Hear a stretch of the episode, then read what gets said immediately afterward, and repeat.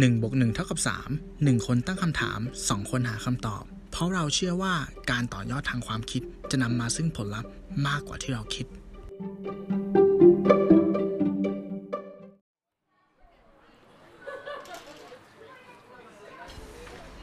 สวัสดีครับ คุณลูกค้าครับ สวัสดีครับ ครับ ไม่ทราบว่าคุณลูกค้าได้จองโต๊ะเข้ามาหรือยังครับ อ่าไม่ไม่ไม่ได้จองครับผม อันนี้บอกอ๋ออินเข้ามันมาก็คือ walk in เนาะครับโอเคครับมากันกี่ท่านครับผมอ่าสองท่านครับมากับแฟนครับอ๋อครับผมอยากจะนั่งทางด้านหน้าเวที หรือว่าไกลๆเวทีเพราะว่าเสียงดังดีครับ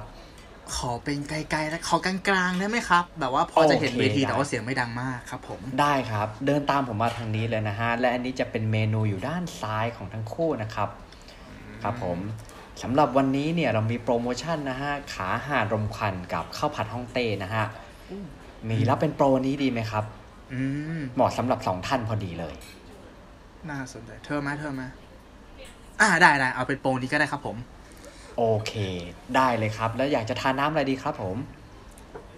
ผมขอเป็นโซดาแล้วกันครับ ส่วนคุณผู้หญิครังบเอาเป็นโซดาน้ำส้ม อ่า โอเค ได้เลยครับผมอาหารจะรอประมาณ 15 นาทีนะครับผมแล้วคือวันนี้เนี่ยสนใจจะชำระเงินในรูปแบบของการโอน การพร้อมเพย์หรือว่าจะรับเป็นเงินสดดีครับเครดิตการ์ดก็ได้อ่าถ้ามีพร้อมเพย์ผมเอาพร้อมเพย์แล้วกันจะได้ไม่ต้องจับเงินครับผมครับโอเค ได้เลยครับ งั้นเดี๋ยวในช่วงเวลานี้เนี่ยก็ขอให้เพลิดเพลินไปกับบรรยากาศและเดี๋ยวอาหารเนี่ยจะรีบนำมาเสิร์ฟให้นะครับ ครับผมขอบคุณมากครับ 1บวก1เท่ากับ3 Podcast EP ที่ 68 Service Mind บริการทุกระดับประทับใจ สวัสดีครับ คุณอยู่กับผมหนึ่งอภิชาติ ผมตู้สิวัตรครับครับผม ครับ สวัสดีคุณโต้ครับ สวัสดีครับ สวัสดีครับ อ่าเรียกชื่อได้แล้วนะฮะอ่าชอบอะ เออ อะไรแบบเนี้ยมันดูเป็น signature ดีนะ มันสดสดๆแบบสดแบบไม่รู้จะเจออะไรใช่ไหมอันนี้เป็นคราวผม นี่สด นี่สดแต่อันนี้เป็น action ที่3นะฮะไอ้อย่าไปบอกเขาสิ โอเคโอเคโอเค ก็ห่างหายอาทิตย์แล้วผมต้องขออภัยด้วยตัวผมเองติดติดภารกิจเนาะอืมก็เลยก็เลยเว้นมาหนึ่งอาทิตย์นะครับครัก็บเลยผมห่างหายไปนะฮะอะกลับมาที่เข้ามาส่วนของ EP นี้เนี่ย สิ่งที่ผมอยากจะยกมาคุยเนี่ย ก็จะเป็นเรื่องของสวิตใหม่มคือเอางี้ก่อนคือจุดเริ่มต้นที่แรงบันดาลใจในการเลือก EP เนี้ยเพราะผมรู้สึกว่าเฮ้ยโอกาสที่แบบไม่รู้ตู้คิดเหมือนกันหรือเปล่านะว่าไอการที่มันจะทำอะไรสักอย่างแล้วแม่งแบบ ไม่เหมือนใครเลยอะเข้าใจปะคือถ้าเราไม่ใช่อีลอนมัสอีลอนมัสที่เราจะผลิตจรวด ผลิตรถยนต์ไฟฟ้าเงี้ยเฮ้ยมันทำอะไรสักอย่างมันจะต้องมีแบบ คู่แข่งในการตลาด อยู่แล้วอย่างน้อย อย่างน้อยนะหนึ่งหนึ่งเจ้าแน่นอนใช่ไหมอ่าถูก และแน่นอนผมเชื่อเลยว่าทุกคนเนี่ยคือคงไม่อยากที่จะไปเล่นในแบบเลโดเชียน ไม่อยากที่จะไปเล่นในสงครามราคาอืมผมว่าหนึ่งในทางออกอะ่ะ และ และมันค่อนข้างที่จะถูกจริตกับกับการเป็นคนไทยอะ่ะอืมผมว่ามันคือสวิตหมายเว้ยไม่รู้ว่าตู้คิดเหมือนกันหรือเปล่า คิดเหมือนกัน ถ้าถ้าเราจะไม่ใช่ผิดอะเหมือนเราเป็นประเทศแบบที่ขึ้นชื่ออาจจะเป็นถ้าไม่หนึ่งก็คือแบบหนึ่งในสามอะที่ขึ้นชื่อเรื่องสวิตมาอยู่แล้วใช่อืมเออ คือเราจะจะจำภาพจำในเรื่องของแบบยิ้มสยาม ยิ้มสยาม ใช่ เออ ผมว่าถ้าจากที่ ที่เคยไปไปเที่ยวมาบ้างนะฮะอือฮึแล้วที่เราสัมผัสได้เนี่ย คือคนไทยเนี่ยยิ้มง่ายที่สุดแล้วอะที่เคยเจอมานะอืมอืมใช่ใช่ใช่เออ ไอการเข้าไปถามไอการที่จะไปซื้อกับข้าวข้างทางอะไรเนี่ยมันดูทุกอย่างมันดูดู friendly นะใช่ครับเออใช่ในขณะที่บางครั้งเราอาจจะรู้สึกว่าเออสถานการณ์มันเครียดบ้าง หรือว่ามันฝืดเคืองบ้างแต่ว่า เราก็มักจะมีมุมตลกตลกอะถ้าดูในโซเชียลเนี่ยคุณจะเห็นมุมตลกตลกของคนไทยเนี่ยเยอะมากจริง ๆ นะฮะอืม และอันเนี้ยมันถ่ายทอดออกมาทางด้าน service mind ด้วยนะครับผมอืมอะงั้นมาเริ่มกันทางผมก่อนแล้วกันเนาะวันนี้ อ่าครับผม ก็คือผมเนี่ยขออนุญาตอ้างอิงนะฮะว่าอ้างอิงมาจากบล็อกนะฮะเป็นชื่อว่า thaiwinner.com นะครับเป็นบล็อกที่เขียนโดยคุณที่ชื่อว่าคุณไทเกอร์เนี่ยเขาจะเป็นสอนคนสอนทั้งเรื่องการตลาดอืม ก็เลยต้องขอบคุณมาณที่นี้นะฮะสำหรับ topic นี้เนี่ยตรงตัวเลยเรามาปูพื้นกันก่อนเป็นสวิตไมล์หนึ่งศูนย์หนึ่งแล้วกันนะฮะคุณผู้ฟังครับผมว่าสวิตไมล์เนี่ยความหมายของมันจริงๆเนี่ยมันคืออะไร มันสำคัญยังไงต่อลูกค้าแล้วก็ธุรกิจของคุณนะฮะถ้ามองอย่างที่ผมบอกเนี่ยคนไทยเนี่ยจริง ๆเราค่อนข้างที่จะเป็นเป็นประเทศที่มีใจรักบริการอะมากที่สุดประเทศหนึ่งเลยแหละอืมเออ เรามักจะ นำความต้องการของคนอื่นมาก่อนตัวเรา มีความเกรงใจมากแล้วก็ดูแลบริการต่างๆ เนี่ย คือเรียกได้ว่าบางทีเรามีสวิตช์ไมล์กันมาตั้งแต่เกิดโดยที่แบบออโต้อะอืมเออ ทีนี้เนี่ยมาดูสวิตไมล์เนี่ยมันคืออะไร เขาบอกว่ามันคือการให้บริการที่ดีมีคุณภาพ คือไม่ใช่แค่ให้บริการอย่างเดียวนะฮะ ใส่ใจการบริการลูกค้า บริการที่ดีเนี่ย มันมีปัจจัย 11 อย่างนะฮะลองตามกันดูว่าคุณมีครบหรือเปล่าเราไปเช็คลิสต์เลยฮะอันที่ 1 รอยยิ้ม 2 นะฮะ การกระตือรือร้น 3 ความรวดเร็ว 4 คุณค่า 5 ความประทับใจ 6 ความสุภาพ 7 ความอดทน 8 ความเชื่อมั่น 9 การยืนหยัด 10 การยึดถือลูกค้าและ 11 การอุทิศตนนะฮะคุณตู้คิดว่าตัวเองมีประมาณกี่ข้อนะครับตอนนี้ ขอสักอื้อหือประมาณเจ็ดแปดข้อแล้วกัน เอ้ยอืมผมว่าเจ็ดไปข้อนี่ถืออยู่ในเกณฑ์ที่แบบ มีความสวิตไมล์น่าจะสูงเหมือนกันนะ พูดไปพูดไปเออใช่ป่ะใช่ป่ะอืมอืมอืมอืมเออนะฮะเพราะว่าคือคือถ้าสำหรับผมอะผมมองว่า ถ้าเราเรารันบางทีบางคนรันธุรกิจด้วยการที่ว่าแบบทีมงานอาจจะไม่เยอะมากเนี่ย การที่เราจะมีทั้งสิบเอ็ดข้อเนี่ยอืมบางครั้งมันมันไม่ง่ายเว้ย อ่าใช่ใช่ เอออมนะฮะ และสิ่งหนึ่งที่สำคัญเนี่ย ผมว่าทุกทุกแผนกอ่าถ้าสมมติคุณเป็นบริษัทไม่ว่าจะสเกลสิบคนร้อยคนพันคนเนี่ย ผมว่าทุกแผนกเนี่ยล้วนล้วนมีความสำคัญกับการมีสวิตไมล์กับลูกค้าอืมอ่า คือบางครั้งเราอาจจะมองว่า เฮ้ย คนที่สมควรจะมีเซอร์วิสไมล์กับลูกค้าเนี่ย ก็ควรที่จะเป็นคนที่ต้องเผชิญหน้ากับลูกค้า เช่นใคร เช่นเซลล์อืม เออ แต่จริงแล้วผมว่าระบบหลังบ้านเนี่ย ไอการมันก็มีความสำคัญนะ ที่มันจะถ่ายทอด เพราะว่าทุกวันนี้เนี่ย ผมว่าช่องทางการสื่อสารมัน facing กับลูกค้าเนี่ย มันมีทั้งออนไลน์มันมีทั้งออฟไลน์เว้ยอืม ใช่ เออ มันมีทั้ง virtual มันมีทั้งจริงเนี้ยผมว่าทุกช่องทางเนี่ยมันคือช่องทางที่จะหยิบยื่นบริการสร้างคุณค่าอะไรอย่างใดอย่างหนึ่งไปให้ลูกค้าได้อย่างสม่ำเสมอนะฮะ และเรามาดูว่าเหตุผลว่าทำไม ทำไมนะว่าเราต้องใส่ใจกับการบริการ ยิ่งผมว่าทุกวันนี้ยิ่งต้องการมากเลยนะ เพราะว่าหลาย ๆ อย่างทุกวันนี้มันมีการแข่งขันกันกันสูงมากอืมนะถ้าคุณมองผมว่ายิ่งโควิด เนี่ย มันยิ่งทำให้ทำให้การแข่งขันในธุรกิจบางอย่าง มันยิ่งเข้มข้นมากขึ้นอืมเอาว่าคุณแค่มองการการขายอาหารออนไลน์เนี่ย เอออืมผมว่าทุกคนก็จะเทไปทางนั้น แม้แต่พ่อค้าแม่ค้าที่เคยขายต้นไม้อยู่ในฟาร์มของตัวเองเนี่ยอืมตอนนี้ก็กระทบนะอืมใช่ ใช่ไหมใช่เออใช่ถ้างั้นเนี่ย ความสำคัญของ service mind เนี่ย มันคือการที่ถ้าเราไม่ได้ถ้าเราไม่ได้ปรับเปลี่ยนธุรกิจที่เราทำอยู่ มันคือการเพิ่มเพิ่มมูลค่าให้กับธุรกิจให้ผลิตภัณฑ์ ให้กระบวนการต่างๆของคุณ คือมันอาจจะไม่ได้แอด ในส่วนแค่สินค้าหรือบริการที่คุณขาย แต่ว่ามันแอดในห่วงโซ่ ตั้งแต่สินค้าจากมือคุณไปจนถึงลูกค้าเนี่ยว่ามันมีอะไรที่มันจะเพิ่มเติมได้บ้างนะฮะอืมเช่น อ่าถ้าผมยกตัวอย่างนี้ คือการขายของออนไลน์อะทุกคนขายของออนไลน์เนี่ยอืมแต่ถ้าไอการบริการเนี่ย เราขายของเหมือนเดิมสวิตไมล์ที่มันเพิ่มขึ้นเนี่ย ผมว่าทุกวันเนี้ยสิ่งที่มันนี่คือหนึ่ง คุณอาจจะตอบเร็วขึ้นไหมอืม อ่า บางคนอาจจะตอบแชทวันหนึ่งเนี่ย โอ้ยบางทีมันไม่ทัน เพราะว่า ผมว่าโอกาสที่คนมันจะสวิตช์ลูกค้าที่สวิตช์จากเจ้าหนึ่งไปเจ้าหนึ่งเนี่ย อืมผมว่าทุกวันนี้มันมันเร็วมาก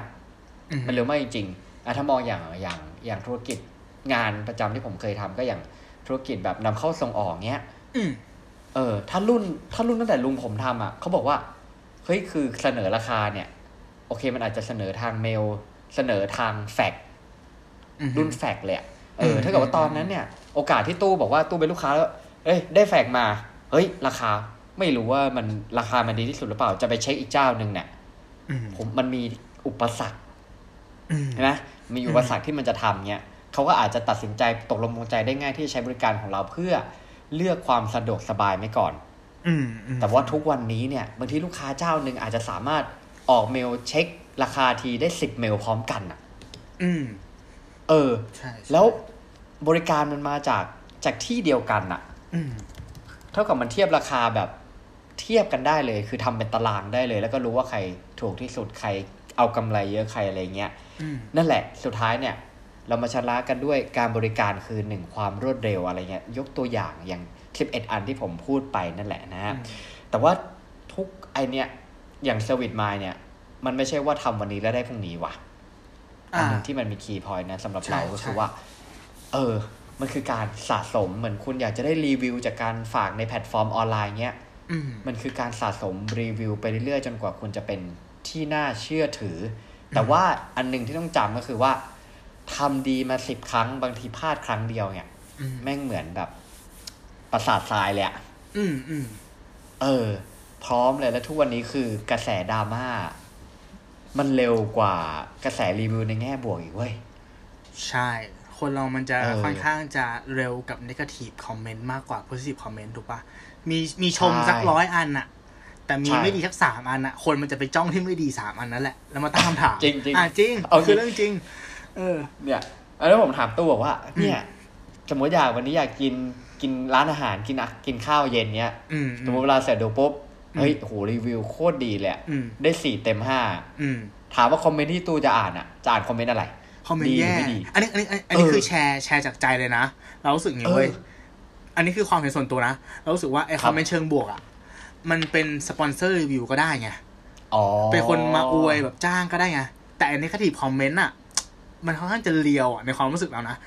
แต่ต้องดูคอนเทนต์ด้วยเดี๋นะคู่แข่งอาจจะมาต้องดูไนี้คก็อนได้เทนต์นะด้วยดูคอนเทนต์ด้วยว่าอ่าอะคนที่เขาพูดเนี่ยเขาดูมีความน่าเชื่อถือแค่ไหนไงถ้าเป็นอารมณ์แบบอ๋อเม้นเอามันแล้วก็เราก็ไม่ได้เอามาเป็น เอามาเป็นไม่ได้อมสาระสำคัญประใช่กอบพิจารณา ใช่ใช่ใช่อืมอืมโอเคโอเคเอออันนี้ อันนี้ก็จริง อันนี้ก็จริง อืมต้องดูว่าแล้วคุณผู้ฟังแต่ละคนเนี่ย ถ้าเกิดว่ามีไอเดียในการเลือก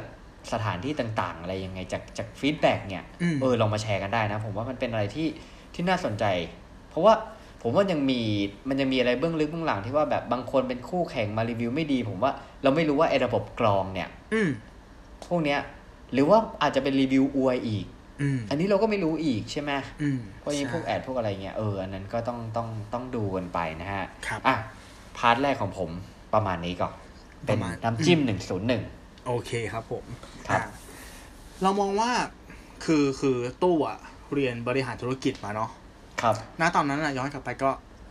แปดแปดสิบปีแล้วละกันสิบปีแล้วกัน เอาว่าอะในในอาบทยุตอนนี้ ในในบทเรียนตอนนั้นอะมันค่อนข้างจะอืมแยกอย่างชัดเจนว่า สิ่งที่บริษัทนำเสนอเนี่ย คือ Product หรือไม่ก็ Service อ่าอ่าว่าคุณขายสินค้าชัดไปเลยหรือคุณใช่ไหมขายบริการ แต่ในโลกอ่าปัจจุบันนะรู้สึกว่าสองสิ่งเนี้ย มันถูกควบรวมกันไปแล้วเว้ย จริง ใช่ปะอันนี้มันถูกจริงควบรวมกันแล้วอืมมันมันเป็น value อันหนึ่งที่เหมือนกับเป็นสิ่งจำเป็นในสายตาของ customer ละเราสังเกตได้ว่าอืมไม่ว่าคุณจะไปร้านอาหาร คุณก็อืมคาดหวังเซอร์วิสคุณสั่งของออนไลน์ คุณก็คาดหวัง service จากการตอบแชทของของแม่ค้าพ่อค้าเนาะใช่ปะอ่าคุณมีปัญหาอ่อะไร คุณโทรหาคัส t อ m เมอร์คุณก็คาดหวังเซอร์วิสคือมันอยู่ในทุกๆ ทุกๆเส้นของ value chain อะ ตั้งแต่ต้นน้ำยันปลายน้ำอะใช่ไม่ว่าเราจะไปใช่ใช่ไปปฏิสัมพันธ์กับฝ่ายไหนกับธุรกิจแบบไหน เราคาดหวัง service โดยทั้งนั้น แล้วเราก็เห็นว่าดราม่าที่เราเจอกันในในในปัจจุบันเนี่ย ส่วนใหญ่นะครับไม่ได้มาจากตัว Product อะมันมาจากตัวเซอร์วิสอย่างเช่นใช่พนักงานบริการไม่ดีทำของพังตอบคำถามไม่ดี หรืออาหารเนี่ยคนหนึ่งบางทีอะถ้าเขาบริการดีอะมันมันก็อร่อยแล้วอะแต่ถ้าหน้าบูดอ่าหน้าบึ้งมาเนี่ย มันก็เสียอารมณ์ในการกิน ถูกปะเออจริงจริงเออจริงปะอันอืมถ้าให้ผมเลือกสมมติให้ผมเลือกว่า อาหารกลางกลางๆแต่บริการดีเลิศกับอาหารดีเลิศบริการแย่หรือมกลางกลางๆเนี่ย ผมมีทางโอนเองจะไปอันแรกนะอืมอืมอืมอืมเพราะใช่ผมรู้สึกมัน คือมันไม่ใช่ทุกที่ที่จะให้ความสบายใจกับเราได้เว้ยอืม ถูกต้องถูกต้อง เออ เออ แล้วอย่าอย่าพูดถึง ในแง่ที่มันเอาง่ายๆเลยแล้วกันว่า สมมุติเราจะไปกินร้าน chain นะร้านร้านที่แบบมีอยู่ทั่วๆไปในทุกๆห้างอย่างเงี้ยครับในบางครั้งอะ เราเลือกแบรนด์เนี้ย หรือเราเลือกมากินร้านเนี้ยที่ห้างเนี้ยอืมแม่งเฉือนกันที่แบบ service อะ เราติดที่แบบใช่เฮ้ยพนักงานคนนี้แม่งจำชื่อเราได้ว่ะเอ้ยแม่งรู้ว่าเราชอบอะไรวะจริงแม่งๆแบบจริงๆเออมันมันจริงๆตัดกันแค่เฉือนแค่ตรงเนี้ยมัน เลยทำให้เราอืมเราเราเอนเอียงเนาะเดี๋ยวเรา prefer อืมที่จะมาหาร้านนี้หาคนนี้มากกว่า ฉะนั้นเซอร์วิสไม้แม่งแม่งโคตรสำคัญอะคือมันพลิกได้เลยจากหน้ามือเป็นหลังมือแค่แบบการบริการอย่างเงี้ยและอย่างที่บอกว่า เออ เราแม่งเป็นประเทศที่ขึ้นชื่อเรื่องนี้อยู่แล้ว ฉะนั้นใช่ในเมื่อมันเป็นใช่จุดแข็งของเราใช่อะเราก็ควรจะดันมันให้สุดเนาะให้ความสำคัญใช่โฟกัสกับสิ่งนี้ใช่โอเค แล้วในฐานะที่ที่เราที่ตัวตู้เองเนี่ยอยู่ในธุรกิจบริการมาตลอดไม่ว่าจะเป็นแบบครับ ตอนเด็กๆ ก็ช่วยที่ร้านทำอืมที่บ้านทำอาหารใช่ปะครับอ่าจบมาครับก็ทำงานโรงแรม ตอนนี้ก็ครับมาทำธุรกิจที่แบบเกี่ยวข้องกับการนำเสนอแบบ อะไรที่มันรวมรวม service เข้าไปด้วยอะไรอย่างเงี้ยเราก็เลยครับกลั่นกรองมาเป็นเจ็ดข้อ ที่เราคิดว่า อะมันมันมันควรจะมีนะ ในการในการทำ service mind ให้ดีอย่างเงี้ยอืมอืมข้อแรก เรามองว่า ไอ้คำว่า service mind mind มันคือจิตใจใช่ปะมันควรจะถูกใช่ สร้างมาจากข้างในเว้ย อ่าอ่า เราจะไปบอกว่า service mind คือการปฏิบัติหนึ่งสองสามสี่ห้าหกเจ็ดแปดเก้าสิบมันไม่ใช่ เอ้ยมันไม่ได้นะไม่ได้ใช่ปะไม่ได้มันไม่ได้นะเออ มันก็ทำทำไปงั้นคนที่เป็นลูกค้าเขาจะรู้สึกเองว่า อันเนี้ยเขาทำเพราะหน้าที่หรือว่าทำออกมาจากข้างใน ซึ่งมันต่างกันเยอะมาก เฮ้ยมัน touching ได้ใช่มันรู้สึกใช่ได้ใช่อืม อืมแล้วเราอยากจะนำเสนออีกคำหนึ่งคือคำว่า อืม hospitality คำเนี้ยอืมถ้าแปล มันคือการให้การต้อนรับอย่างเป็นกันเองจากเจ้าบ้านอืมด้วยความยินดีอืมอืมต่อแขกอืมคนแปลกหน้าอืมหรือแม้แต่ผู้มาเยี่ยมเยียน ประเด็นเนี้ยครับที่เราจะนำเสนอคือว่า อาจจะเพราะรูปแบบของโครงสร้างสังคมไทยด้วย หลาย ๆ ครั้งครับคนหนึ่งเคยเป็นไหมไปที่ร้านอย่างเงี้ย แล้วรู้สึกอืมว่าการที่พนักงานทวีตเราอะเขาทวีตเหมือนกับว่าเขาอยู่ต่ำกว่าเราอะ อืมเออ อย่างเราเคยเจอนะแบบอ่าเป็นคลินิกตรวจแบบตรวจสุขภาพที่แบบราคาแพงๆอย่างเงี้ย พนักงานนี่ครับแทบจะคลานเข่าเข้ามาหาเลยนะเออ หรือร้านอาหารหรูๆอย่างเงี้ยเราเคยพาคุณพ่อคุณแม่เราไปกินเงี้ยที่รู้สึกคือว่าเขาทำตัวไม่ถูกอะแบบมันดูแบบโอ้โหเหมือนยกเราสูงเกินไปจนเรารู้สึกอึดอัดอะซึ่งโอเค มันมีคนบางกลุ่มที่เขาโอเคกับกับการทำอะไรแบบนี้ แต่ผมว่าอืมบางคนก็รู้สึกว่าเฮ้ย เราอยากให้มันเกินไปเออมันเกินไปคือ คุณบริการเราดีได้เว้ยแต่แบบในฐานะที่เราเป็นมนุษย์เหมือนกัน เราเท่ากันใช่ใช่เออใช่เราอยากได้ความรู้สึกเหมือนกันว่า warmly family มากกว่าความรู้สึกอืมที่แบบยกเราขึ้นไปสู่จนเกินไป อันนี้คือข้อหนึ่งนะครับ คือแบบอืมเออ ดีอะแต่ให้แบบดีในในความเท่ากันนะโอเค ข้ออมสองข้อสองเรามองว่า เวลาเราเจอลูกค้าที่แบบ handle ยากๆอะ อืมอ่าไม่ว่าจะอาจจะมีเคสดราม่ามาก่อนหน้านี้ใช่ป่ะเขาไม่อืมพอใจเราแล้วเขาก็แบบมามาทับมามาเหวี่ยงใส่เรา มันนู่นนี่คือเคสลูกค้าที่มันยากๆเนี่ยเราอยากให้มองว่ามันคือ challenge มันคือเกมที่เราต้องเอาชนะอืมเพื่อชนะใจเขาอืมมันคือด่านที่ต้องผ่าน ไม่ใช่อุปสรรค ถ้าเรามองอุปสรรคอะอืมอืมอื้อหือการเข้าไปหามันอะ มันจะคนละเรื่องเลยนะความรู้สึกอะใช่ป่ะเข้าไปแบบว่าใช่เราใช่เข้าไปเพื่อเอาชนะใจเขา เออกับการที่เรามองว่าเขาอ่าใช่เขาคือใช่อุปสรรคที่ทำให้เราเราทำงานยากเนี่ยเราควรจะเปลี่ยนมาใช่ว่าเออมันคือเกมที่ต้องเอาชนะ ชนะเพื่อได้ใจแล้วยนะอ่าถูกไหมอืมไม่ใช่ชนะเพื่อแตกหักถูกปะอ่าอันนี่คือข้อสองมมมข้อสามอืมเรามองว่า มันไม่มีคำตอบที่ถูกต้องที่สุด ใช่อืใช่มใช่เหมือนเหมือนเราต้องต้องแกะคำถามในใจลูกค้าก่อน อันนี้ตู้ขอยกเคสของตู้ละกัน ตู้ทำขนมเพื่อสุขภาพ คำถามง่ายๆที่ลูกค้าถามว่าอร่อยไหมอะคำแค่เนี้ยโอ้โหถ้าถ้าลูกค้าคนแรก เขาเป็นคนทั่วไปที่กินเค้กทั่วไปใช่ปะกับอืมลูกค้าคนที่สองคือลูกค้าที่เขาทานทานเจอยู่แล้ว หรือลูกค้าที่แบบเป็นคีโตไดเอทอยู่แล้ว ที่กินอาหารที่มันกินยากๆอยู่แล้วเนี่ยคำตอบครับที่จะตอบเขาอะมันคนละเรื่องกันเลยนะทั้งที่เป็นคำถามอืมเดียวกัน ถูกปะจริง อะกลุ่มที่สองเนี่ยเขาจะเข้าใจความอร่อยในแบบของของของความ healthy ของธรรมชาติมากกว่ากลุ่มแรก แต่กลุ่มแรกอ่า เราจะตอบเขายังไง เราจะขายเขายังไง ให้เขาเข้าใจเนี่ยคือมันมันไม่มีมันไม่มี one size fits all เว้ยสำหรับ service mind ใช่ เราต้องแกะให้ดีใช่ ว่าลูกค้าเขาเป็นคนแบบไหน เป็นคนประเภทไหน แล้วก็ตอบให้มันอืมถูกใจเขานะครับ อืม ข้อสามข้อสี่ครับ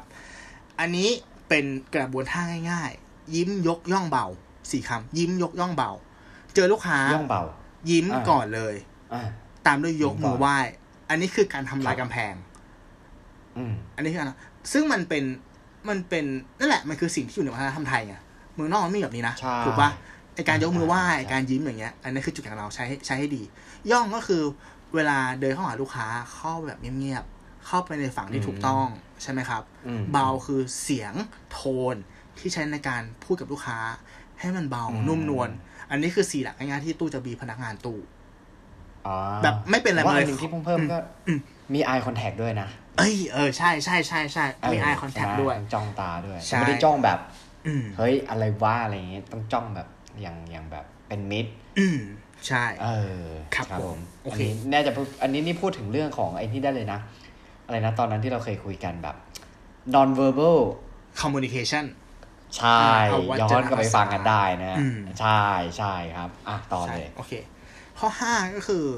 ฟีเจอร์กับ benefit อันนี้เคยพูดแล้วใน EP ก่อนๆเนาะใช่ปะครับเรื่องของฟีเจอร์อื benefit มตัววัสดุมาที่ดีคือการขีดเส้นใต้ benefit ที่ลูกค้าจะได้รับให้มันชัดเจน ไอ feature อะอืมอืมเขาเขาได้เหมือนกันอยู่แล้ว แต่ benefit คืออืมสิ่งที่มัน above กว่านั้นอะเขาอืมจะได้อะไรจากเรา อ่าอืมอืมอืมเออ ใช่ไหมพยายามเน้นอันนี้จะไม่ไม่อันพูดนี้เยอะนะยกตัวอย่างเพระได้ไหมไอ้นะหมายถึงว่าไอ้ benefit ที่สมมติอืมแตกต่างกันเงี้ยอืมมันประมาณไหนนะ มันประมาณไหนใช่ไหมอย่างเช่นอ่าสมมุติผมผมขายเค้กสุขภาพใช่ปะครับครับ feature คืออะมาแคลอรี่น้อย อ่าครับอ่า มันอิ่มท้อง แต่เบนฟิตครับก็คือว่า กินไปแล้วอะ คุณไม่รู้สึกผิด คุณไม่ต้องอ่าตื่นมาวิ่งตอนเช้าพรุ่งนี้ คุณไม่ครับต้องไปบ่นกับเพื่อน แล้วก็ครับคุณมันเป็นการเปลี่ยนไลฟ์สไตล์คุณในระยะยาวทำให้คุณอายุยืนอืมขึ้น อันนี้คือ benefit อืมที่เราจะขายให้เขาอืมเออมันคืออย่างนั้นนะอะไรอย่างนี้นะหรือแบบอืมอืมอ่าตอนที่ผมทำโรงแรมเนี้ย ผมขายห้องอืมประชุมที่ฝั่งหนึ่งอืมมันเป็นกระจกเขาเรียกว่า daylight อืมนะอะอ่า feature คือมันเป็นกระจก ห้องมันสว่างอืมแต่ benefit คืออะไรอ่า แสงในห้อง แสงธรรมชาติที่สาดเข้ามาในห้องเนี่ย มันทำให้ creativity อะเกิดขึ้นได้ง่ายกว่า ความคิดสร้างสรรค์ เนี่ยคือ benefit อ่าอ่า ขายให้เขารู้ว่า อ๋อ มันคือสิ่งที่ above กว่านั้นนะ ที่เขาจะได้รับอ่าประมาณนี้โอเคอืมโอเคข้อ6ของ Service Mind ครับไม่สำคัญมาก ๆ เลย อย่างที่บอกว่าธุรกิจ ทุกวันเนี้ยมันคือ Red Ocean คุณมีคู่แข่งอย่างน้อยหนึ่งคนอย่างที่คุณหนึ่งพูดเนาะฉะนั้นอ่าข้อใช่6คือ อย่ากล่าวหาคู่แข่ง คุณทำดีแค่ไหนนะเออเออมาถึงไม่ดีนะพาร์ทเนี้ยถ้าคุณพูดร้ายใส่คู่แข่งคุณ คุณเฟล คุณพัง ใช่ใช่คือปะไม่ใช่ว่าอืมไม่ใช่ว่าจะทำให้คนดูดีขึ้นนะแต่ไม่ว่าใช่เลย ถูกต้อง เออ มันอาจจะทำให้คนดูแย่กว่าเดิมอีกก็ได้ ใช่ถูกต้อง ครับ ถ้าครับเคสนั้นที่เราเจอเราจะพูดประมาณว่า ที่ตู้ที่ตู้ใช้กับตัวเองนะตู้จะบอกว่าร้านเขามีจุดเด่นอะไร และร้านตู้อ่ามีจุดเด่นอะไร แล้วให้ลูกค้าตัดสินใจเองเอออ่า ตู้จะไม่บอกเขาว่าเขาไม่ดีอย่างไรเขาไม่ดีอย่างนี้มันสิ่งที่ไม่ควร อันนี้คือข้อหกนะครับผม อืมอืมอืมอืมผมว่ามันคือเรื่องของการ เป็นเหมือนจรรยาบรรณในการทำธุรกิจด้วยนะครับ ข้อนี้อืมใช่ใช่ถูกต้องครับผมครับผมอ่าโอเค ข้อเจ็ดข้อสุดท้ายครับ ครับ ให้ลูกค้าเป็นคนตัดสินใจ อันเนี้ยตู้พูดไว้นานมากแล้ว EP ที่เคยอ่านกับคุณปอม เรื่องของ hard ครั sell บกับ hard ครับ sell คือการอ่าขายด้วยใจ ทุกครั้งอืมเวลาเราเราคุยกับลูกค้าเนาะสิ่งที่เราต้องอืมทำก็คือให้ข้อมูลทุกอย่าง แล้วอืมเขาให้เขาตัดสินใจด้วยตัวของเขาเอง ไม่ใช่แบบไปพุชอืมเขาหรือใช้คำถามชี้นำเพราะถ้าลูกค้าอืมรู้สึกอึดอัดอะ มันก็เป็นการใช่ปะมันก็รู้สึกแย่ ใช่ใช่ครับอ่าใช่ก็คือเหมือนกับว่าอันเนี้ยก็ทำทุกอย่างให้ดีที่สุด แล้วถ้าเกิดว่าสิ่งที่เราทำเข้าไปเนี่ยครับ มันเป็นแมทช์กับคุณค่าที่คุณลูกค้าเขาตั้งไว้ในใจอะ สุดท้ายเขาเลือกเราเอง แค่นั้นเองอย่าไปพุชอืมใช่ใช่อันนี้อ่าอันนี้เห็นด้วยเนี่ยคือ ถ้ามองเราในมุมที่เราเป็นลูกค้านะอืมเออ เราจะเหมือนกับว่า โอเคเหมือนอะอย่างที่คุณตู้พูดอะอะเบนฟิตเราจะได้อะไรบ้างเนี้ยอืมแล้วถึงเวลาเนี่ยเดี๋ยวเรามาตัดสินใจของเราเองอืมบางทียิ่งตื้ออาจจะยิ่ง ยิ่งไม่ได้ด้วยซ้ำนะอ่าใช่ไหมเหมือนเหมือนอะอาจจะเอว่าอเพราะว่าเราเป็นเราเป็นคนไทยด้วยไหมคนหนึ่ง ผมว่าคนไทยอะอืมเขาค่อนข้างกลัวกับการที่แบบโดน push เนาะ โดน push ใช่ใช่ปะใช่ครับเออหลาย ๆ ครั้งนะเรารู้สึกว่าเราสนใจ product เขานะ แต่เราเหมือนเราอืมโดนเราโดนพนักงาน push จนแบบเฮ้ยกูขอถอยไปตั้งหลักก่อนอะเออเออเอเอออคือแบบเฮ้ยไม่ไม่เลิกตั้งตัวเลยว่ะใช่แล้วสุดท้ายซื้อนะแต่หมายถึงว่าจากที่จะซื้อหน้าร้านใช่ปะกลายเป็นว่าไปซื้อออนไลน์แทนออนไลน์อ่าใช่ใช่อะไรผมว่าแบบเนี้ยไออันนี้เนี่ยมันมันมันทุกได้หลายแง่มากได้หลายบรรยากาศไม่ว่าจะเป็นทั้งทางอีเมล ทางโทรศัพท์ หรือว่าแม้แต่ แม้แต่ actual store ที่เป็นหน้าร้านอะไรอย่างเงี้ยอืมเออเราจะเคยมีบรรยากาศที่เหมือนกับว่าเราไปเข้าไปดูของอะจริง ๆ เรามีของที่เราต้องการจะดูเราศึกษาข้อมูลมาแล้วว่าจะมีเบนฟิตอะไรเงี้ยอืมแล้วก็ว่า เออ ถ้าโอเคก็ซื้อแต่พอถึงเวลาไปแล้วแบบโอ้โดนพุชมากๆเราก็แบบ มันเหมือนทุกอย่างมันดูพยายามให้เร็วไปหมดแล้วเราแบบสุดท้ายเราไม่ซื้อ อืมใช่ เออ เคยมีเหมือนกัน ใช่ไหมอันนี้ก็เห็นด้วยกับคุณตู้นะครับ ครับผม ครับผม โอเคโอเคอะรองั้ งั้นผมมาต่อใน part ที่สองนะฮะ แต่จะมาจาก content เดิมเพราะว่าทางบล็อกของคุณไทเกอร์เนี่ย เขียนเกี่ยวกับสวิตมาได้ค่อนข้างดี แล้วก็เนื้อหาค่อนข้างครอบคลุมก็เลยเอามาจากตรงนี้เลยดีกว่านะฮะ ก็ต่อไปเนี่ยจะเป็นประโยชน์ของสวิตมายที่ไม่ว่าจะเป็นทั้งพนักงานและเจ้าของธุรกิจเนี่ย สมควรที่จะต้องรู้นะครับ อันหนึงที่เรารู้กันอยู่แล้วงี้ ก็คือว่า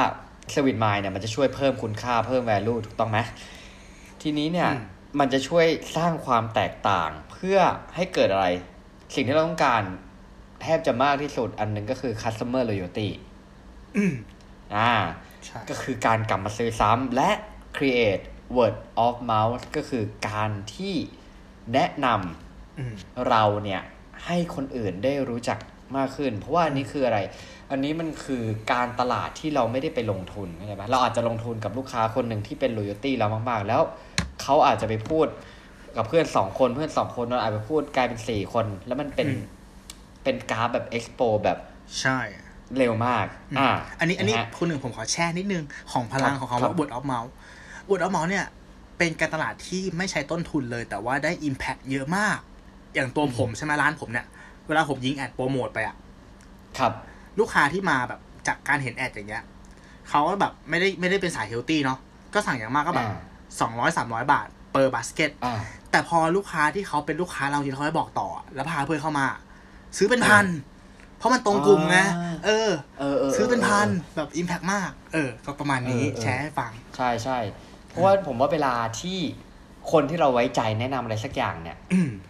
เราจะเชื่อถือได้มากกว่าใครก็ไม่รู้มาแนะนำด้วยอ่าใช่แล้วพอเขามาหาเราเราไม่ต้องพูดอะไรมากแล้วไงเพราะว่าลูกค้าเออเราคือขายเพื่อนให้เรียบร้อยแล้ว ใช่ขายให้เรียบร้อยแล้วอืมแทบจะไปเรียกมาคุณมาราคาคอมไปเลยเออประมาณนั้น เออ นั่นแหละ อะ ก็อย่างที่บอกนะเนี่ยแหละคือมันเป็นประโยชน์ของ service mind ก็คือ สร้างมูลค่าเพิ่มเติมให้กับกระบวนการทุกอย่างนะฮะอืม ทุกอย่างนะเน้นว่าทุกอย่างเพราะว่าอย่างที่คุณตู้บอกแหละว่ามันไม่ใช่แค่ product ทุกวันนี้คำว่า product กับ service สินค้าและบริการเนี่ย มันแทบจะหลอมรวมกันอืมจากมือเราถึงมือมือผู้บริโภคอยู่แล้วนะฮะ แล้วก็แน่นอนมันจะสร้างความแตกต่างให้กับธุรกิจที่มีคู่แข่งเยอะนะครับ แต่ว่าสิ่งที่ดีที่สุดเนี่ยมันก็คือการปรับโครงสร้างธุรกิจเนี่ยให้เหมาะสมกับรูปแบบ การบริการมากขึ้นอย่างที่ตู้พูดเลยว่า มันไม่มี one size fit all สำหรับ service mind การบริการลูกค้าในแต่ละรูปแบบธุรกิจอืมนะฮะขายออนไลน์คุณอาจจะตอบให้เร็ว หรือว่าการที่คุณมีบริการหลังการขายอะไรก็ว่านไปนะฮะอืมคีย์หนึ่งก็คือการเวลาที่ลูกค้ากลับมาซื้อซ้ำหรือว่าการสร้าง customer loyalty เนี่ย อันหนึงเนี่ยที่มันเกิดขึ้นก็คือว่า อะลองคิดภาพนะฮะ ลูกค้าเนี่ย มีความพอใจที่กราฟแนวนอนเส้นหนึ่งเนี่ยเราจะทำยังไงให้สินค้าหรือบริการของเราที่บวกกับ service mind ของเราเนี่ยมันทำให้ลูกค้าเนี่ยรู้สึกเขาเรียกว่าเหนือ satisfaction คือพึงพอเกินคความวามคาดหมาพึงพอยใจอ่าอ่าอ่าใช่อาจจะเกินความคาดหมายแล้วเวลาที่เราซื้อเนี่ย มันอาจจะไม่มีคำว่าถูกหรือแพง แต่มันอาจจะมีคำว่าคุ้มหรือไม่คุ้มกับเงินที่จ่ายไปอืม เออ บางทีคุณอาจจะซื้อของแบบเซลล์แบบถูกสุดๆ แต่ถึงเวลา คุณมาอะสมมติคุณซื้อเสื้อผ้าเซลล์อือหือแล้วกลับมาใส่ครั้งหนึ่งซักหดใส่ไม่ได้เงี้ยอ่าอ่าอ่าเออ อันนั้นอะ อันนั้นอะ มันมันไม่คุ้มราคาไง ครั้งเดียวพอแล้วถามว่าเราจะกลับไปเออ ครั้งเดียวถูกโอเค ได้ first time เนี้ย แต่ว่ากลับไปไหมก็อาจจะไม่กลับไปอืมนะฮะ เออ แล้วก็อันสุดท้ายอย่างที่บอกเลยว่า word of mouth คือลูกค้าแนะนำสินค้าของเราให้กับคนอื่นนะฮะ ก็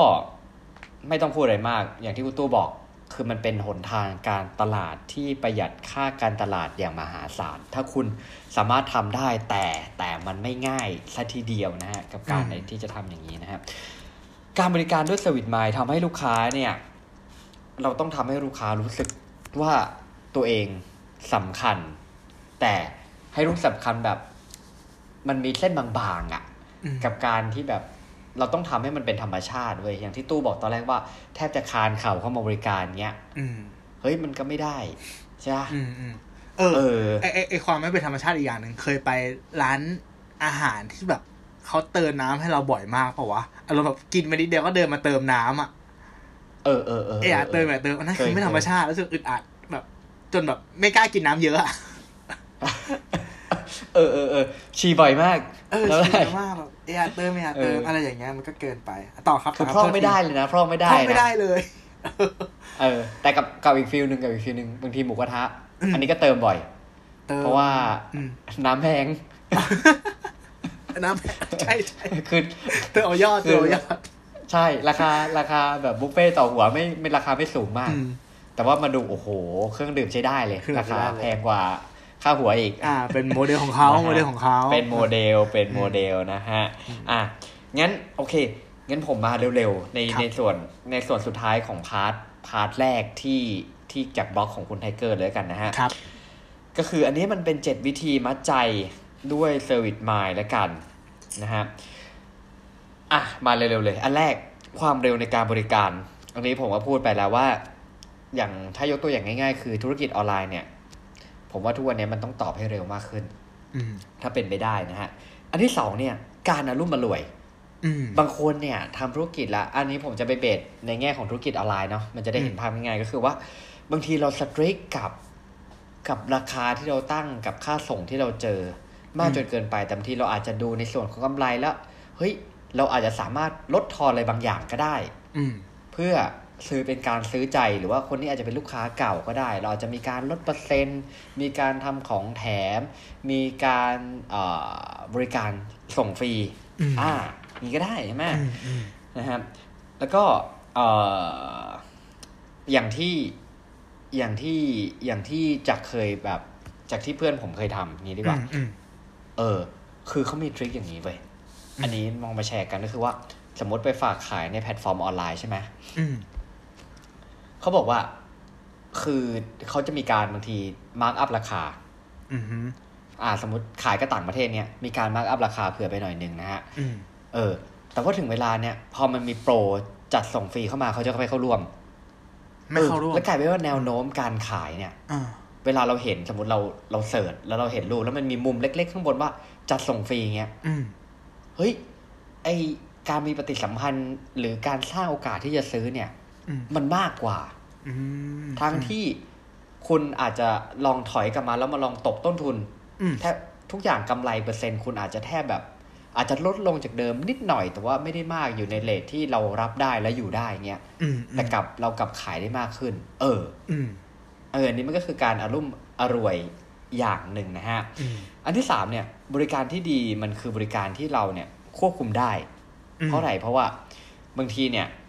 อันนี้มันหมายความว่าถ้าธุรกิจบางอันที่มันรีบโตจนเกินไปเนี่ย บางทีเนี่ยผลประกอบการมันอาจจะไม่ดีแล้วมันอาจจะเจ๊งเอาง่าย ๆ เลยนะฮะอืมแล้วก็เรื่องของ service mind เนี่ยเรื่องพวกเนี้ยมันไม่ใช่มันเป็นเรื่องที่ต้องค่อยๆ สอนพนักงานอืมและอะไรอีกผมว่า จริง ๆ แล้วบางทีอะไอการที่จะเกิด service mind ที่มันถูกกับบริการหรือว่าสินค้าของเราจริงๆอะบางทีเราต้องเรียนรู้จากประสบการณ์เว้ยหรือปัญหาอืมที่เจออม ถ้างั้นน่ะคุณไม่สามารถที่จะร่าง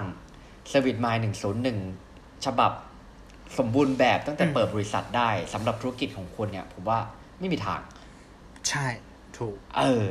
นะฮะอันที่สี่เนี่ยสวีทมายเนี่ยมันเป็นการลงทุนระยะยาว อันนี้ผมก็อืมบอกไปแล้วนะว่า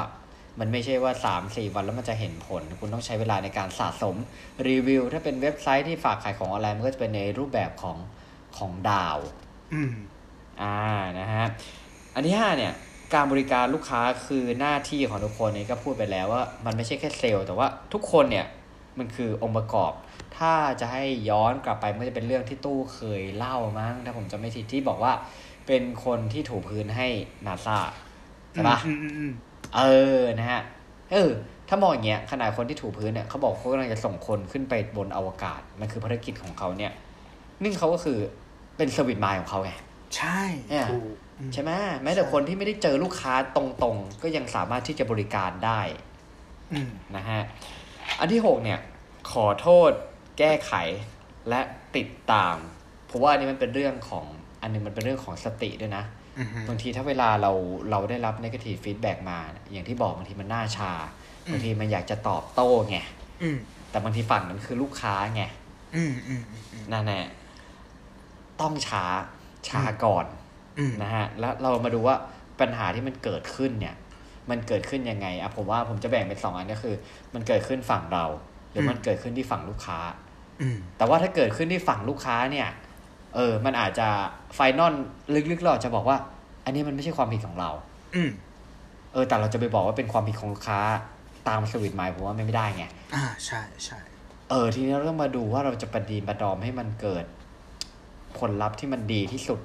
ยังไง อันนี้ตอบยากอันนี้เคส by เคสเลย แต่ว่าต้องช้าก่อนแล้วมีสติเลยนะฮะอืมต่อไปอันที่เจ็ดการบริการเนี่ยจริงๆมันไม่ใช่ส่วนหนึ่งของธุรกิจ แต่ว่าทำให้มันเป็นเป้าหมายหลักของธุรกิจนะฮะอืมเออ คือเขาบอกปัญหาหนึ่งของธุรกิจที่เน้นบริการมากเนี่ย แบบบริการจ๋าๆเลยอะคือบางทีพนักงานเนี่ยเขาจะเบิร์นเอาท์อืม คือหมดไฟได้ง่ายนะฮะ ถ้าให้ผมมองอีกแง่หนึงก็คือว่าบางคนเนี่ย อาจจะแบบต้องคอยตามแก้ปัญหาอืมแล้วมันเหนื่อยไงอืมเออนะฮะก็ผมว่าอีกอย่างหนึ่งที่มันทำให้เกิด อันนี้ก็คือเวลาพนักงานกดดันนะเพราะว่าเพราะว่าบริษัทเนี่ยอาจจะมีระบบที่มันค่อนข้างที่จะสตริกอืมมากเกินไปอืมบางครั้งเนี่ยเราอาจจะต้องต้องเอาเรื่องของคีย์เวิร์ดก็คือเรื่องของความอิสระอืมนะ ฮะในการแก้ปัญหานะครับอืมคือมันจะมี ผมว่ามันจะมีหัวหน้าบางคนที่เหมือนกับว่า เวลาลูกน้องเจอปัญหาอย่างนี้จากลูกค้ามา แล้วก็จะมีวิธีแก้แบบ แบบหนึ่งสองสามสี่ให้แล้วอะ่ะอืมเออ แล้วบางทีมันไม่ฟิตออไงใช่ เออ แต่คุณไม่ให้นักพนักงานได้คิดเลยอะ่ะเพราะเขาอยู่หน้างานเนี่ยเขาน่าจะรู้ที่สุดว่าอย่างลูกค้าคนเนี้ยสมควรที่จะดิวยังไงไม่ให้ อย่างน้อยไม่ให้แตกหักอะ่ะอืมเออถ้างั้นใช่เรื่องของความ อิสระ เพื่อจะไอเนี่ยเนี่ย เราอืมก็อาจจะต้องให้พนักงานเป็นฝ่ายตัดสินใจบ้างก็ดีนะฮะ ใช่ อันนี้ผมขอเสริมนิดนึงได้ไหมครับ จากประสบการณ์ครับตรง ได้ครับอย่างที่ผมเคยแชร์ครับเคยแชร์ไปแล้วว่า ผมเคยทำงานเออแล้วมีหัวหน้าสองเออคนอืมครับ คนแรกจะบอกเลยว่าวิธีการแก้ปัญหาต้องเป็นหนึ่งสองสามสี่ห้าแล้วถ้ามีอะไรเออต้องถามเออเขาก่อนเพื่อขอ approval เรารู้สึกเราเราเราเบิร์นเอาท์มากเว้ยกับการที่เรารับมือลูกค้าแล้วแบบ พอเจอที่มันออกนอกลู่นอกทางอะ เราให้คำตอบอืมลูกค้าไม่ได้ จนเจอเคหสน้าเหมือนกับว่าเดี๋ยวนั้นใช่ไหมใช่ จนเจอเคสที่บอกว่าเออลูกค้าบอกกับเราว่า ฉันไม่อยากคุยกับคุณละเอาคนที่ตำแหน่งใหญ่กว่าคุณมา เพราะฉันต้องการคำตอบเดี๋ยวนี้นึกภาพบอกว่าจึกอะจึกอืมเออ ก็อืม suffer มาก จนมาเจอหัวหน้าอืมอีกคนหนึ่งเขาบอกอืมแค่ว่าทำยังไงก็ได้ ให้ลูกค้าสบายใจ ไม่มีวิธี ไม่มีกระบวนท่าบังคับ แล้วเขาโยน อะไรบางอย่างมาให้ผมถือไว้ในมืออะที่บอกว่ามันเหมือนอืมแก้วสารพัดนึกอะหมายถึงว่าอะตอนนั้นอืมถ้าเป็นเซลล์เนาะอืมห้องพักเนี่ยอืมคุณมีราคาที่ลดได้เท่านี้นะเหมันผมถืออะไรบางอย่างไว้ในมือที่จะให้กับลูกค้าได้เลยโดยที่ไม่ต้องขอ approval อะอ่าแค่เนี้ยคือทำงานแบบ happy ขึ้นเยอะมากๆ คือเราสามารถเล่นกับลูกค้าได้เลยไง ตอบลูกค้าได้เลย มีอำนาจในมือพอควรนึกภาพออกใช่ป่ะเนี่ยคือปัจจัยสำคัญเลยเว้ยของ service mind ว่าเราคุณให้อิสระ กับพนักงานคุณมากแค่ไหน ถ้าคุณ micromanageนะไม่รอด อ่าอืมเออจริงจริงจริงอืมเพราะบางทีอย่างที่ตู้พูดก็ถูกคือทำให้เราคิดว่า เวลาเราพูดถึงคำว่า service mind เนี่ย เรามักจะพูดเรามักจะรู้สึกถึงตรงกลางระหว่าง ระหว่างคนขายกับคนซื้อกับลูกค้าอย่างนี้มาอืมอืมแต่จริงๆแล้วไอ้ service mind เนี่ยจริงมันอาจจะอยู่ระหว่างเจ้านายกับลูกน้องก็ได้นะ ด้วยใช่ ถูกด้วยมันทั้งเส้นเออมันทั้งเส้นเออเอออืม แม่งเป็นซับในซับในซับในซับกันอีกที ครับผมเอออันนี้จริงอันนี้จริงครับนะฮะอืมอะนี่คือหลักเจ็ดข้อที่ว่าสวิตไมเนี่ย เออ มันมีประโยชน์ อย่างนี้แหละ ก็ลองดูนะครับอืมครับผม โอเค อะ ต่อไปครับผมมีประเด็นสนุกๆมาคุยให้ฟัง ผมได้ไปครับฟังรายการไอ้นี่เว้ยของ YCB ชื่อรายการคิดเล่นเห็นต่าง นะครับอืมพูดครับพูดว่าพูดในรายการก็คือคุณแขกคำปากาเนาะกับคุณเคนนักครินทร์ที่ตอนนี้อยู่ THE STANDARD อ่าอ่าอ่าเขาคุยในประเด็นที่ว่า Service Charge กับ Service Mind แบบไทยๆ เอออืมมันเป็นของคู่กันเนาะเออจริงๆแล้วเขาพูดถึง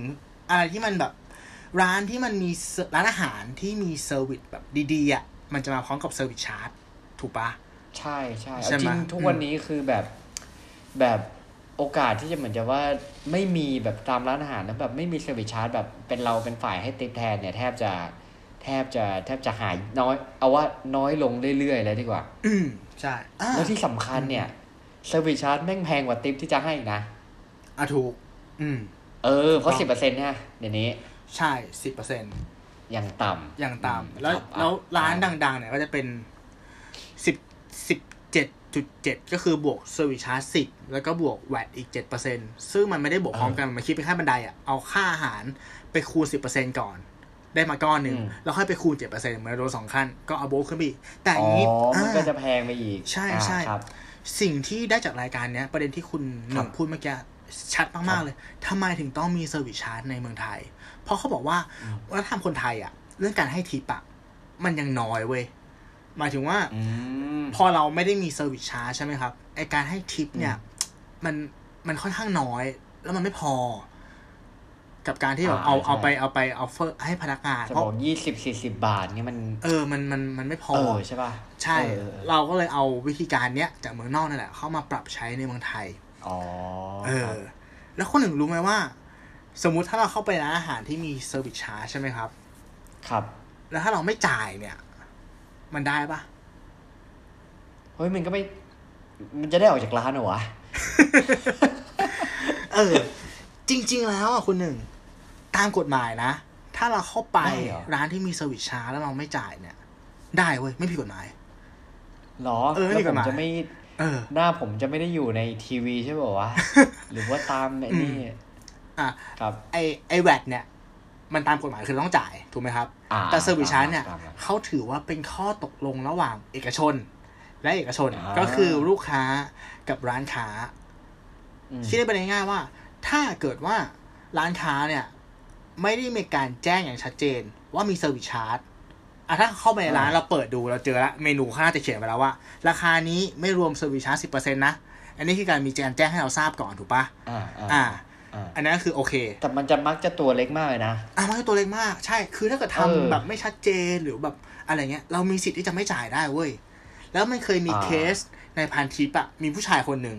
ที่พยายามแบบไปที่ร้านพวกเนี้ย แล้วคุยกับที่ร้านว่าผมขอไม่จ่ายได้ไหมอะแต่ว่า เอ้ยอ่าก็มีหลายร้านเหมือนกันที่โอเค ที่โอเคที่จะไม่เก็บ แต่สุดท้ายครับเออที่ผมบอกว่าพอมันเป็นเอกชนต่อเอกชนเนี้ยเป็นข้อตกลงร่วมกันอย่างเงี้ย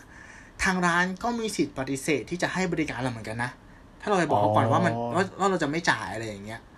เอออ่าอ่าอ่าเขาก็อาจจะไม่ไม่ไม่ไม่ไม่รับเราใช่ไหมอืมใช่ถูกอืมก็เออเป็นประเด็นที่น่าคิดเหมือนกัน เพราะว่าถ้าถามเราเรารู้สึกว่า อย่างบางร้าน ถ้าสวิตมันถึงจริงๆอะสิบเปอร์เซ็นเราโอเคนะแต่เอ้ยกับโอเคโอเอเคอแต่กับบางร้านที่เขาแบบเป็นกึ่งแบบฟาสต์ฟู้ดอะ คือเหมือนเราก็แทบจะต้องแบบบริการตัวเองอยู่แล้ว หรือแบบใช่การบริการก็ไม่ได้ดีอะไรมากต้องปกดมายน้ำเองใช่ แล้วมาคิดเราสิบเปอร์เซ็นต์เออรู้สึกว่าเฮ้ยมันเป็นการผลักภาระว่ะ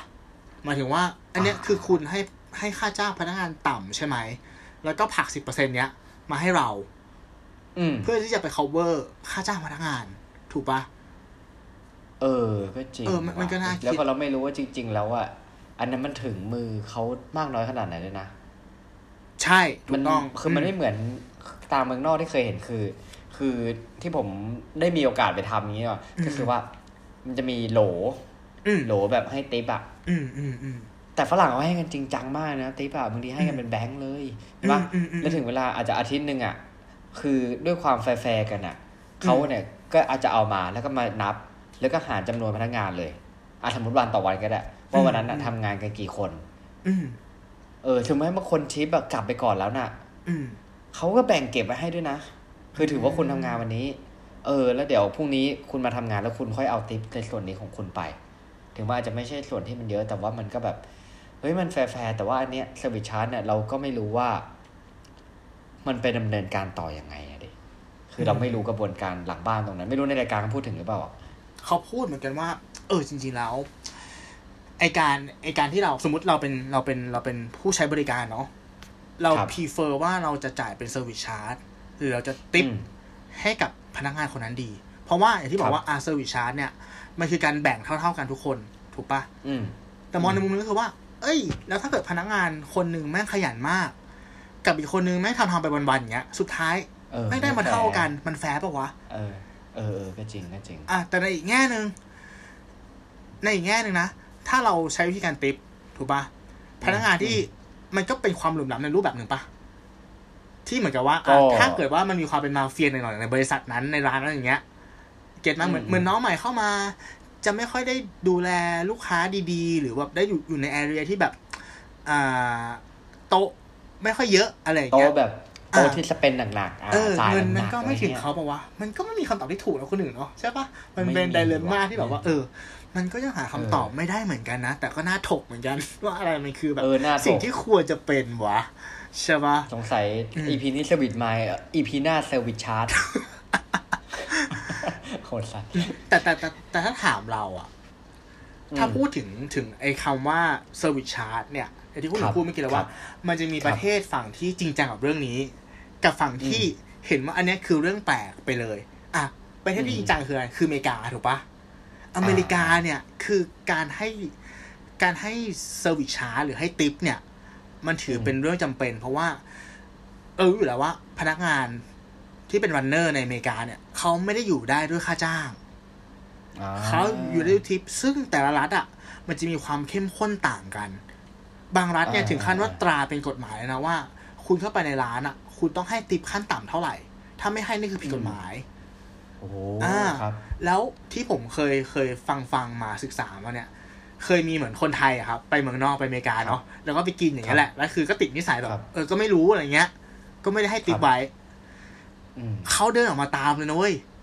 ตามแบบเป็นเรื่องใหญ่มากอ๋อคือเหมือนกับว่าอเมริกอเมริกาบางที่อะ การที่เราไม่ให้ติปเขาเนี่ย มันแปลว่าพนักงานอะ ต้องทำอะไรร้ายแรงเว้ย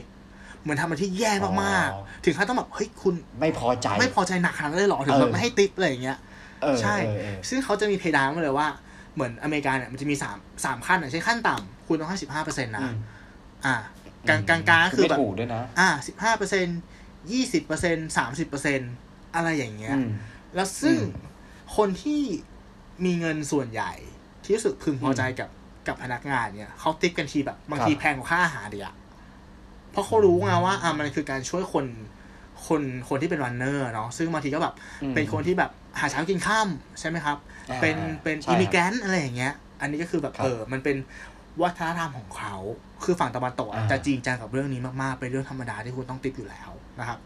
กับอืมฝั่งที่สุดโต่งอีกฝั่งหนึ่ง ก็คือญี่ปุ่นอ๋อญี่ปุ่นไม่ทิปเลยเหรอญี่ปุ่นเป็นประเทศที่ว่าถ้าคุณไปทิปเขาอะพนักงานเขาจะไม่รับเว้ยเขาจะงง คือญี่ปุ่นเขาจะทำอะไรที่แบบอ๋อเป็นตามระเบียบแบบแผนเป็นสตั๊กเจอครัร์บดังนั้นครับการที่คุณให้ตีเขาเนี่ยเขาไม่รู้ว่าเขาจะจะทำอะไรกับเงินก้อนเนี้ยจะทำตัวยังไงต่อ เออจะทำรับไปเองก็กลัวแบบเออเฮ้ยรู้สึกผิดกับเพื่อนร่วมงาน หรือจะเอาไปหารกันมันจะหารกันยังไงวะมันจะหารเท่ากันหรืออะไรยังไงคือเขาจะแฮนเดิลกับอะไรอย่างนี้ไม่ได้เลยเว้ยเออเอ้ยแต่บ้านบ้านเราก็จะมีนะแบบอ่าใช่บางใช่ทีเราโอเคพึงพอใจไปเลยแล้วเขาไม่เอา อืม เออบางคนไม่เอาแล้วบางคนไม่เอาแบบใช่ กลายเป็นเราเราทำตัวไม่ถูกก็อ่า เออ ใช่ใช่เออ เออ คืออย่างตัวตู้เองอะเวลาตู้อยู่ร้านเนี้ยถ้าลูกค้าให้ตู้ก็ไม่รับนะตู้ก็ไม่รับ เออ ตู้ก็ไม่รับ แต่ว่าถ้าเกิดแบบเขาวางทิ้งไว้ที่โต๊ะเลยก็อาจจะเอามาใส่กล่องไว้แล้วก็แบ่งให้น้อง อ๋อแล้วเขาก็เดินกลับมาอ้าวเมื่อกี้ผมลืมเงินไหมครับๆก็ว่าไปเออก็ประมาณนี้ครับเอามาแชร์กันหนุกๆเรื่องของ service charge เออนะอืมอ๋อเออเอ้ยมันเป็นมันเป็นเรื่องราวที่ค่อนข้างน่าสนใจ เพราะว่าผมรู้สึกว่า service charge เนี่ยเออกับ service mind มันไอ้นี่กันจริงๆนะมันค่อนข้างที่จะเกี่ยวโยงกันจริงอืมๆเพราะว่าสุดท้ายมันมันลิงก์ไปถึงอีกคำหนึ่งที่ผมพูดไปก่อนหน้านี้คือเรื่องของของความความรู้สึกว่า คุ้มกับราคาที่ต้องจ่ายไป อืมใช่ เออ ผมว่าไอการที่เวลาเราเราไปกินร้านอาหาร แล้วเราเปิดบิลมาแล้วเราเจอไอคำว่า service charge สิบเปอร์เซ็นต์เนี่ยอืมไอความพึงพอใจที่เราจะจ่าย หรือไม่จ่ายยินดีที่จ่ายไม่จ่าย มันคือความรู้สึกที่ว่า เราคุ้มกับที่จ่ายก้อนนั้นหรือเปล่าเขาบริการเราดีขนาดไหนอืมเขาทำให้เรารู้สึกว่า เออ มันคุ้มกับเงินก้อนนี้ที่เราจะจ่ายเป็น service charge หรือเปล่าอืมซึ่งสุดท้ายมันก็ลิงก์ไป การมี service mind ของผู้ให้บริการอีกทีหนึ่งอยู่ดี อืมอืมอืมอืมเออใช่มันก็เลยเป็นปัญหาที่ว่า เราก็ไม่สามารถที่ตอบได้ว่า เพราะว่าทั้งฝั่งผู้บริโภค อะเส้นความพึงพอใจไม่เท่ากัน ใช่ไหมอืมอย่างที่ตู้บอกบางคนอาจจะชอบให้เขาแบบพนักงานยกลูกค้าขึ้นมาก็ได้อืมบางคนอาจจะรู้สึกอึดอัดก็ได้นะฮะอืมอืมฝั่งคนบริการเองก็ ก็ก็ต้องมี service mind ด้วยอืมใช่ไหมฮะเออ แล้วก็เงื่อนไขวัฒนธรรมเรื่องของ service charge อีก มันก็เลยเป็นอะไรที่มันอาจจะเป็นอย่างที่ตู้บอกมันเป็น dilemma ที่ที่ยังหาคำตอบที่มันชัดเจนไม่ได้ เพราะมันเป็นเรื่องของอะไรที่มันเป็นเรื่องของความรู้สึกเนี่ยอืมบางทีมันเอาไม้บรรทัดมาวัดไม่ได้อืมใช่ เออ ใช่ไหมฮะนะโอเค มันก็เป็นประมาณนี้แล้วก็ตัวผมเองโอเค เรื่องที่จะเอามา มาเสนอมาปิดท้ายแล้วกันสำหรับอืม EP ของ Service Mind วันนี้เนี่ยก็คือท็อปิกที่ว่าบริการอย่างไรให้ประทับใจลูกค้าบทเรียนจากสายการบินญี่ปุ่นนะฮะครับอ่านะครับ คุณตู้ก็ชอบคุณตู้ชอบญี่ปุ่นใช่ไหมฮะผมผมได้ยินมา อ่าในใช่ครับชอบในบางมุมผมชอบแบบอ๋ออาหารการกินชอบชาเขียวอ๋ออาหารครับผมอ๋อโอเคครัเอบอผมเหมือนกันเลยฮะชอบอาหารกันครับทันนะฮะทันนะฮะโอเค ข้อมูลตัวเนี้ยมาจากเว็บไซต์กรุงศรี .com นะครับ อยู่ในครับอ่าเป็นส่วนของชื่อคอลัมน์แบบเพลินชื่อว่าเพลินเพลินนะฮะอืมอะมาเร็วๆเลยกันก็คือว่าข้อแรกเนี่ยเขาบอกว่าถ้าได้เรียนรู้จากสายการบินญี่ปุ่นน่ะอันแรกคือจุดเริ่มต้นที่ถูกต้องอ่ามันคือยังไงนะครับ เราไปดูสายการบินอ่า ANA นะฮะอืมของของญี่ปุ่นนะครับ คือก่อนที่จะไปใส่ใจลูกค้าเนี่ย สายการบินเนี่ยเขาฝึกให้พนักงานเนี่ย ต้องใส่ใจเพื่อนพนักงานด้วยกันก่อน เป็นอันดับแรกนะฮะเพราะว่าถ้าเกิดพนักงานเนี่ยไม่สนใจแม้แต่เพื่อนร่วมงานของของตัวเองนั้นเนี่ย จะให้ไปบริการลูกค้าเนี่ยแม่งก็คงจะเป็นเรื่องแบบ เรื่องที่แบบยากที่มันจะทำได้เต็มที่อะเนาะอืมนะถ้าเกิดว่าแอร์โฮสเตสของสายการบินเนี้ยจะได้รับการอบรมว่าคุณจะต้องยิ้มทักทายอย่างเป็นมิตรกับกับเพื่อนร่วมงานเชกเช่น ปฏิบัติอย่างเป็นผู้โดยสาร ให้สังเกตสีหน้าด้วยนะฮะ ว่าเพื่อนร่วมงานของคุณเนี่ย มันใครมีเรื่องอะไรไม่สบายใจหรือเปล่าอืมสอบถามด้วยการเป็นห่วงเพื่อให้เขาและเธอเนี่ย รู้สึกสบายใจมากขึ้นนะครับ นอกจากนี้เนี่ยยังจะมีระบบให้พนักงานชื่นชมกันและกันโดย การเขียนข้อความลงใน Good Job Card นะฮะ แล้วมอบให้เพื่อน ไม่ได้สายการบินอ่า JL JL เนี่ยก็มีระบบคล้ายคลึงกันก็คือเป็นเรียกว่า Thank Card นะฮะอืมคือผู้ที่ชมเนี่ยก็จะรู้สึกดีที่ อ่าอีกฝ่ายดีใจอืมแล้วก็อาจจะได้รับคำชมเนี่ยกลับมา แล้วมันก็อาจจะลิงก์ไปเรื่องของการที่ทำให้คุณเป็นคนช่างสังเกต มีทัศนคติในบ้านบวก มีกำลังใจในการทำงาน ยิ่งขึ้นแล้วผมว่าอันหนึงเนี่ยมันช่วยช่วยอะไรช่วย ช่วยสร้างความสัมพันธ์ที่ดีในในหมู่ทีมงานด้วย อืมเออเพราะว่าบางทีเนี่ยสายการบินเนี่ยมันก็จะมีมุมที่ อาจจะอาจจะมีการแข่งกันมีการอะไรกันเนี่ยมันก็อาจจะลดความบาดหมางตรงนั้นกันก็ได้นะฮะอืมอันที่สองนะฮะเข้าใจความหมายของการบริการนะครับ ใครจะรู้ว่าสิ่งที่แอร์สเตสสายการบินเจลเนี่ยต้องเรียนเนี่ยมันไม่ใช่การเรียนการมีเอ่อการบริการลูกค้ายังไงการอะไรยังไง แต่ว่าคุณต้องเรียนวิธีการใส่กิโมโนอืมและศิลปะการชงชานะฮะอืม เออ ถ้าเกิดใครอยากจะศึกษาเนี่ยมาศึกษาคุณตู้ได้คุณตู้ก็ชงชาเก่งครับผมไม่ชานมาแล้วนะครับอืมขายของเนี่ยนะครับ ก็อย่างที่บอกเนี่ยคือการมัน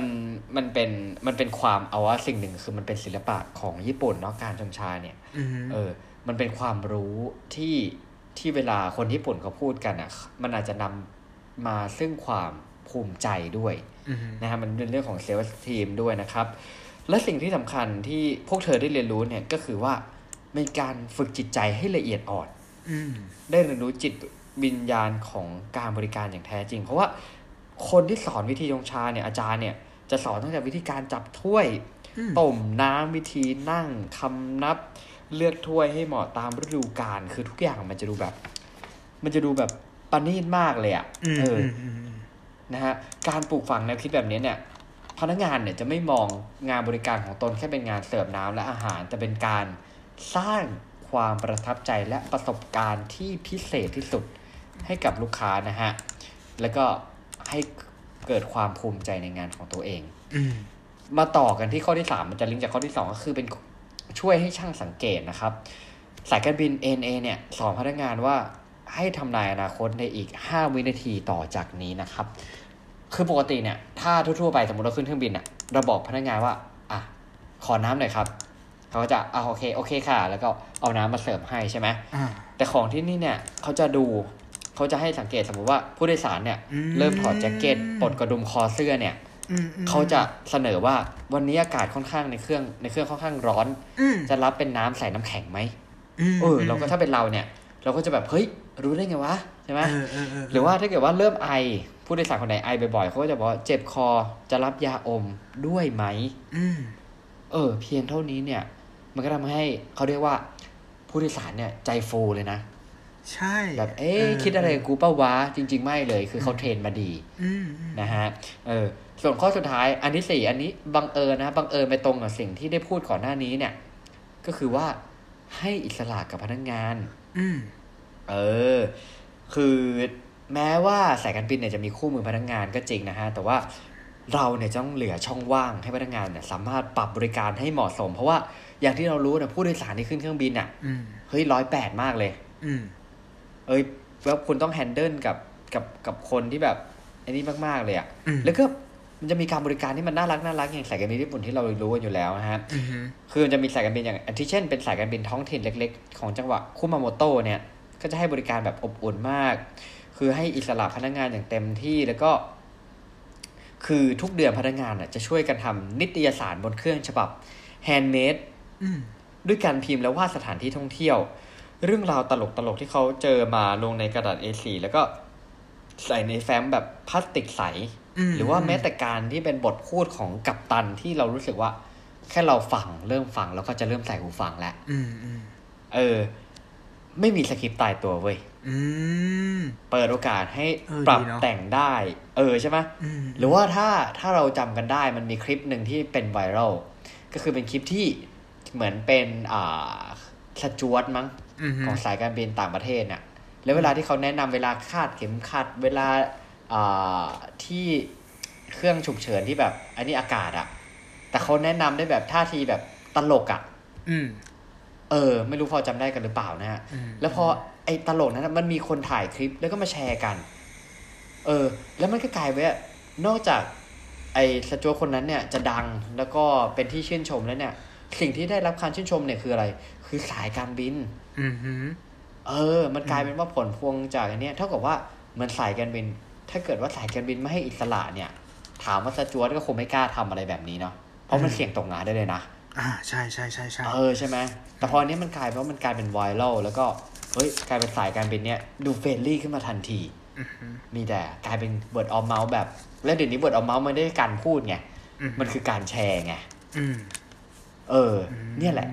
อะอันนี้คือสี่ข้อที่เราได้เรียนรู้จากสายการบินญี่ปุ่นนะฮะครับอันแรกคือจุดเริ่มต้นที่ถูกต้อง อันที่สองเนี่ยเข้าใจความหมายของการให้บริการสามอืมคือช่างสังเกตและสี่คือการให้อิสระทีมงานครับผม อืม สวยงามครับ ครับสวยงามครับโอเคหมายถึงแอร์ s สเต e ใช่ไหมฮะอ่าสิ่งที่คนหนึ่งพูดครับอ๋อสิ่งที่ผมพูดอ๋อครับผม โอเคครับโอเคดีครับโอเคดีครับครับขผอมณโอเคก็ตู้จะฝากไว้สักนิดหน่อยก่อนปิดรายการแล้วกันเนาะตู้มองว่าหนึ่งก็คือว่า service mind เกิดจากการลงมือทำเจอกับลูกค้าตัวเป็นๆไม่ใช่การนั่งอยู่บนหอคอยงาช้างแล้วเขียนขึ้นมาหนึ่งศูนย์หนึ่งหนึ่งสองสี่ห้าไม่ใช่เราต้องเรียนรู้จากลูกค้านะครับสอง เราไม่ชอบคำนี้เลยคำที่บอกว่า จงปฏิบัติกับเขาเหมือนที่อะไรนะจงทำกับเขาเหมือนที่คุณอยากให้เขาทำกับคุณอะเราไม่ชอบคำนี้เว้ยเพราะเราไม่รู้เลยนะว่าสิ่งที่เขาต้องการอะมันคือสิ่งที่เราต้องการหรือเปล่า เราต้องมองให้ลึกกว่านั้นจริงใช่ปะจริงอืม มองให้ครัรู้บว่าเขาต้องการอะไรจริงๆเพราะต่างคนต่างความต้องการเว้ยมองให้ออกสองข้อสั้น ๆ ครับผม อืมอืมโอเคของผมก็ที่จะฝากก็ ประมาณว่าอย่างที่บอกทุกวันนี้คือ คือเราเนี่ยจะทำอะไรที่มันแตกต่างแบบสุดขั้วจากคนอื่น ๆ ที่มีอยู่ในตลาดเนี่ยอืมมันไม่ง่ายแล้วฮะสวิตไมล์เนี่ย ผมว่ามันมันเหมือนเป็นอีกทางรอดอีกทางหนึ่งที่ที่เราอาจจะทำได้ง่าย เพราะว่าอะไรเพราะว่ามันอาจจะไม่ได้มีต้นทุนอะไรเพิ่มเติมจากสินค้าหรือบริการที่คุณมี เพียงแค่ตัวคุณเองเนี่ย หรือทีมงานคุณเนี่ย ใส่ใจลงไปในบางสิ่งบางอย่างที่คุณทำอยู่เป็นประจำอยู่แล้ว บางทีอะการใส่ใจเล็กๆ น้อยๆเนี่ยสุดท้ายเนี่ยมันอาจจะสร้างความเปลี่ยนแปลงที่ยิ่งใหญ่อืมอย่างที่คุณไม่คาดคิดก็เป็นได้นะฮะนะครับ แล้วก็อะประมาณนี้แหละ แล้วก็อีกอันหนึ่งก็ถ้าใครจะไปลองใช้วิธีการโดยที่จะไม่จ่าย service charge ร้านอาหารก็ ไม่ต้องบอกว่ารายการเราแนะนำมานะฮะ เพราะว่าเราเราไม่ได้แนะนำนะครับ ก็ลองดูกันนะฮะ ประมาณนี้ครับผม ครับผม ก็สำหรับ EP อื่น ๆ ของ1นึ่งบนถึงเท่ากับ3 Podcast ตัวเราที่รู้ Podcast นะฮะ คุณผู้ฟังเนี่ยสามารถรับฟังได้ทุกช่องทางที่คุณฟัง Podcast ไม่ว่าจะเป็น Apple Podcast นะครับเอ่อ YouTube Spotify Anchor นะฮะ Podbean หรือว่าตรงไหนก็แล้วแต่นะครับ สามารถรับฟังกันได้ แล้วก็สามารถที่จะพูดคุยกันได้ แนะนำท็อปิกกันได้อยากให้ผมกับคุณตู้เนี่ยเอาเรื่องอะไรมา brainstorm กันบอกได้เลยทั้งช่องทางเพจ Facebook ของเรานะครับสะกด1บน1เท่ากับ3ได้เลย แล้วก็ทางด้านอีกช่องทางหนึ่งคือบล็อกดิด้วยนะครับผมสามารถมาพูดคุยกันได้เลยครับผมสำหรับ EP อื่นๆ เราจะเอาอะไรมาคุยกัน อย่าลืมติดตามรับฟังกันด้วยนะครับสำหรับ EP นี้ผมหนึ่งอภิชาติ ผมตู้สิวัตรสวัสดีขอครับณมากผม สวัสดีครับ